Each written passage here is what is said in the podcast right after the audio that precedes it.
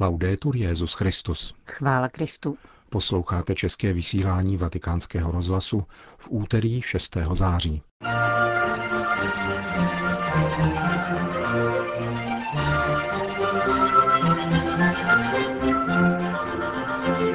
Papež František přijal na audienci ředitelku římské pediatrické nemocnice Bambin Gesù doktorku Mariellu Enoc. Jordánsko hostí patriarchy křesťanských církví Blízkého východu na jejich společném zasedání.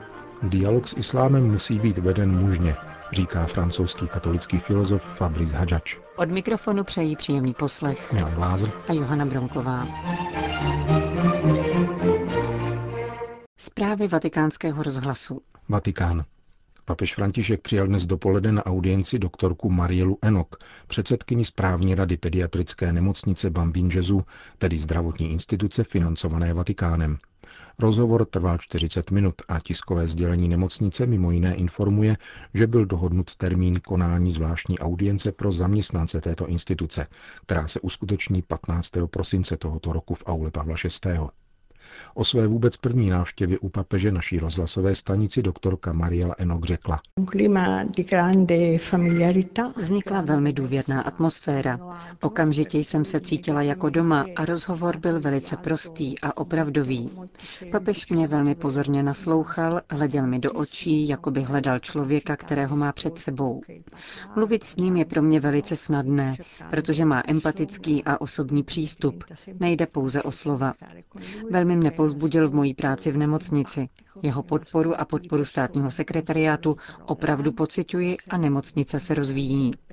Říkala jsem mu o projektu v Africe, o pediatrické nemocnici v Bangui, o což se velice zajímal.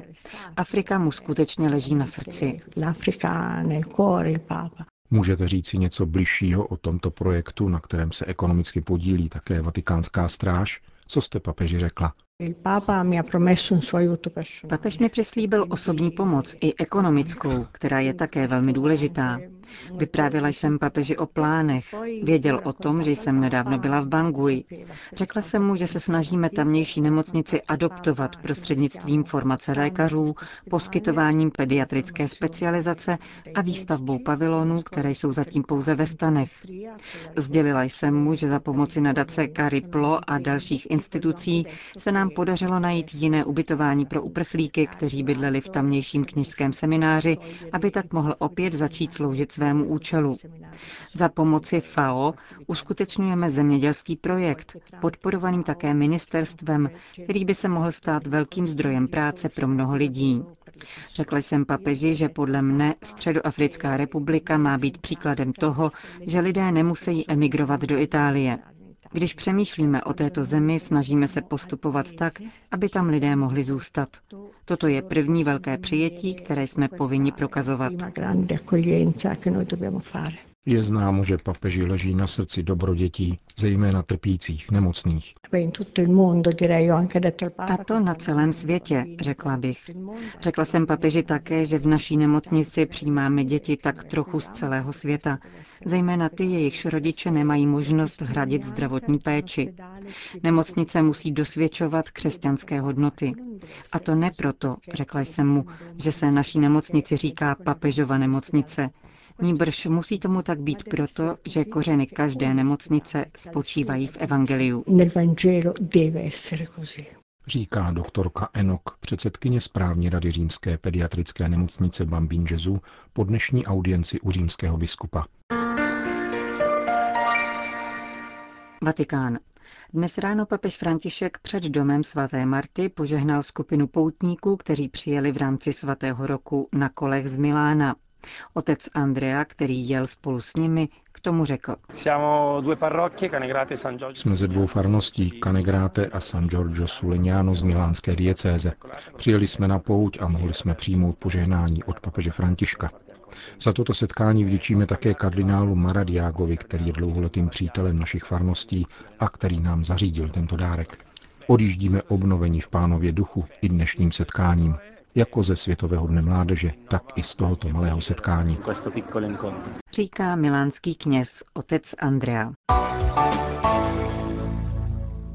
Nigérie. Obchod s lidmi je tématem mezinárodní konference, která probíhá v těchto dnech v Abudži.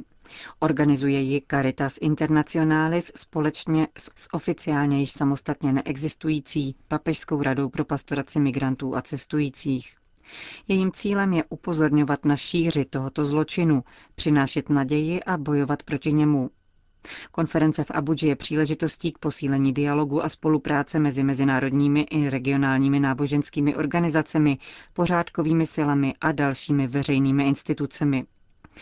Obchod s lidmi je v jádru důsledkem krajní nouze, říká pro Vatikánský rozhlas ředitel Caritas Internationalis Michel Roy.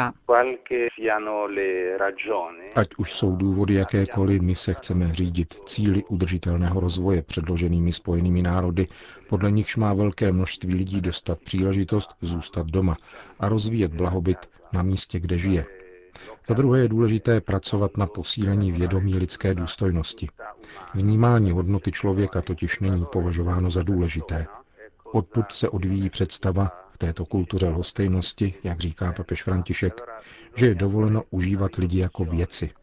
Proto je potřeba provést tuto revoluci a vrátit lidské osobě centrální místo. Její zranitelnost nesmí být pro druhé příležitostí vydělávat peníze, nýbrž možností růst jako lidská rodina. Říká na okraj konference v nigerijské Abudži ředitel Caritas Internationalis Michel Roy. Amán. V hlavním městě Jordánska bylo dnes zahájeno 11. plenární zasedání Rady církví Blízkého východu, kterého se účastní nejvyšší představitelé všech křesťanských církví z této oblasti. Hostitelem setkání je řecko-pravoslavný jeruzalemský patriarchát. Mezi účastníky nechybí bagdátský chaldejský patriarcha Louis Rafael Sako, emeritní latinský patriarcha Jeruzaléma Fuad Twal, syrsko-katolický patriarcha Ignácius Jusif III. Či koptský pravoslavný patriarcha Tawadros II. Hlavním předmětem rozhovoru je situace blízkovýchodních křesťanů, možnosti dialogu a soužití v převážně muslimských společnostech a církevní iniciativy na pomoc uprchlíkům a obětem války.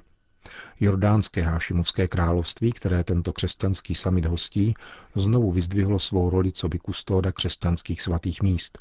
Král Abdeláh II. Při nedělním setkání s koptským pravoslavným patriarchou zdůraznil, že Jordánsko představuje vzor harmonického soužití křesťanů a muslimů. Rada církví Blízkého východu byla založena v roce 1974 v Nikózii na Kypru a v současné době má sídlo v Bejrútu. Sýrie. V obleženém městě Hasaka na severovýchodě Sýrie trvá kritická situace. Obyvatelstvo odtržené od světa se potýká s neustálým ohrožením života i s nedostatkem potravin. Papežská nadace Kirche in Not sice věnovala na jeho podporu 1,5 milionu euro, ale humanitární pomoc kvůli obležení stále nedochází na místo určení. Hovoří ordinář tamní syrskokatolické diecéze arcibiskup Jacques Benan Hindo. Lidé žijí v neustálém strachu. Někteří opustili město a vydali se 90 kilometrů na sever do Kámišlí. Poslední válka, která trvala 8 dní, se snesla na oblast obývanou křesťany, kde je také 5 kostelů. Málo chybělo a sám jich byl postřelen snajperem. Kulka proletěla sotva 40 cm ode mě a zarela se hluboko do stěny. Jsme obklíčeni islamisty, Turky a iráckými Kurdy. Hranice s Kurdistánem je uzavřená kvůli sporům mezi syrskými a iráckými Kurdy. Hranice mezi Irákem a Sýrií je v rukou islamistů. Na severu je Turecko a tam je také všechno uzavřené. Můžeme se tedy pohybovat jedině vzduchem z Kámišlí do Damašku. Všechny zásoby potravin zadržují islamisté. Řekl Vatikánskému rozhlasu arcibiskup Hindo. Grozný. 200 muslimských osobností z Egypta, Sýrie, Súdánu, Jordánska, Evropy a Ruska na společném setkání v Čečně prohlásili vahábismus za deformaci islámu. Zmíněná odnož islámu, která je praktikována v Saudské Arábii, není podle signatářů společného prohlášení součástí sunnitské totožnosti a vede k extrémismu a terorismu. Za toto tvrzení se postavili například vrchní imám univerzity Al-Azhar šejk Ahmed al-Tajib, vrchní egyptský muftý a poradce egyptského prezidenta šejk Šauky Alam, vrchní damašský muftý a mnozí další. Událost, která byla ve světovém zpravodajství zahalena mlčením, přinesla katolická agentura Asia News. Účelem setkání 200 muslimských představitelů v čečenském hlavním městě bylo hledání identity sunnické komunity v souvislosti s nárůstem takfíristicko-vahábistického terorismu, který si činí nárok, že představuje islám a že je legitimním představitelem jeho sunnické větve. Vyloučení vahábismu, nazývaného také salafismus, který je státní verzí islámu v Saudské Arábii, je nezbytné, vysvětluje se ve společném prohlášení, kvůli obnově pravého smyslu sunnismu, neboť tento pojem utrpěl nebezpečnou deformaci v důsledku extremistických snah, které jej vyprázdnily, zmocnili se jej a redukovali. Muslimští představitelé nezůstali jen u verbálního prohlášení, ale rozhodli se podpořit založení nové televizní stanice, která by byla protiváhou ke známému kanálu Al Jazeera a umožnila tak přístup k pravdivému poselství islámu v boji s extremismem a terorismem. Ve spojitosti s tím se zmínění muslimští představitelé rozhodli obnovit vliv starobylých prestižních škol, jako je například Al-Azhar, spolu s vyloučením saudsko-arabských náboženských institucí, zejména univerzity v Medíně. Vahabismus vznikl v druhé polovině 18. století jako radikální doslovná větev sunnismu. Jeho zakladatelem byl Muhammad ibn Abd al-Wahhab. Toto učení si nárokuje používání násilí nejen proti nepřátelům islámu, ale také proti těm muslimům, kteří tuto interpretaci nezdílejí. Reakce Saudské Arábie v tamnějším tisku byla ostrá. Prohlašuje totiž zmíněné čečenské prohlášení za útok proti národu a signál k poplachu, protože světu hrozí požár. Paříž. Útoky spáchané mladými muslimy ukazují, v jak velké prázdnotě žije dnešní mládež. Ukazuje se, že naprostý relativismus se může velmi snadno změnit v krajní fanatismus, pokud mladí pocítí, že se jim někde ukazuje cesta k vysvobození a naplnění jejich prázdnoty. Varuje Fabrice Hadjadj, francouzský filozof, dramaturg a do minulého týdne rovněž člen nyní už neexistující Papežské rady pro laiky. Působí jako ředitel Institutu antropologických studií Philanthropos, který pořádá kurzy pro mladé ve švýcarském Freiburgu. Fabrice Hadjadj vstoupil do debaty po nedávných útocích ve Francii a zejména po vraždě otce Amela. Zdůrazňuje, že toto mučednictví je pro Francii především darem. Ve své smrti jako beránek na oltáři svého kostela se otec Amel zcela připodobnil Kristu. Ukázala se tu obyčejná svatost obyčejného kněze. Nyní už víme, proč musíme bojovat o zachování této obyčejné svatosti našich kněží, řekl francouzský filozof a konvertita v rozhovoru pro rádio RTS. V úvahách na téma problémů současné mládeže, k níž patřili také vrahové kněze z Rouen, Hadjadj naznačuje, že cesta z relativismu nevede přes dogmatismus, jakému se podali mladí islamisté, nýbrž přes trpělivou reflexi. Mladí dnes potřebují svědectví mužnosti. Pokud u nás tuto mužnost nenajdou, budou se ji učit v odrodilé formě, jakou dnes představují islamisté, kteří se uchylují k násilí. Proto také je nutné vést s muslimy mužný a odvážný dialog. Mužný a nikoli tedy chlácholivý, humanitární a uhlazený, zdůrazňuje Hadjadj. Připomíná také, že arabská kultura si cení těch, kdo jsou silní. Neváží si upřímnosti a slabosti.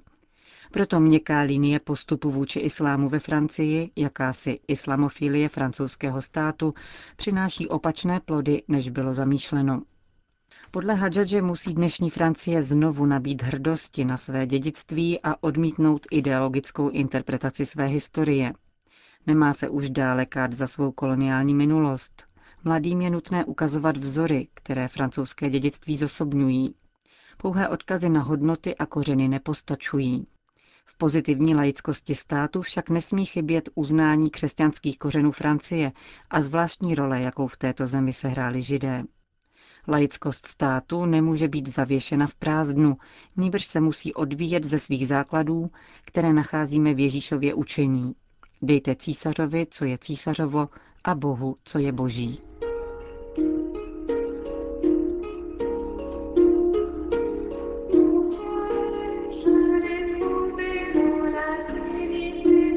Končíme české vysílání Vatikánského rozhlasu.